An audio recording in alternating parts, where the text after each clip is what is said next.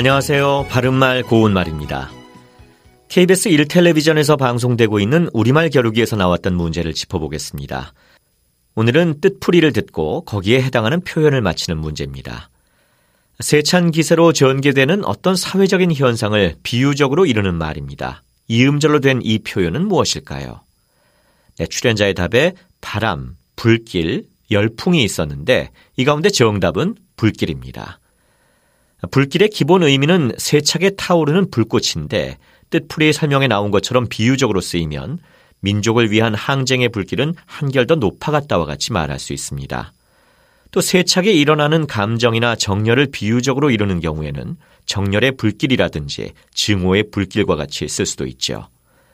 참고로 출연자의 답에 나왔던 바람과 열풍도 불길과 비슷한 뜻이 있긴 하지만 약간의 차이가 있습니다.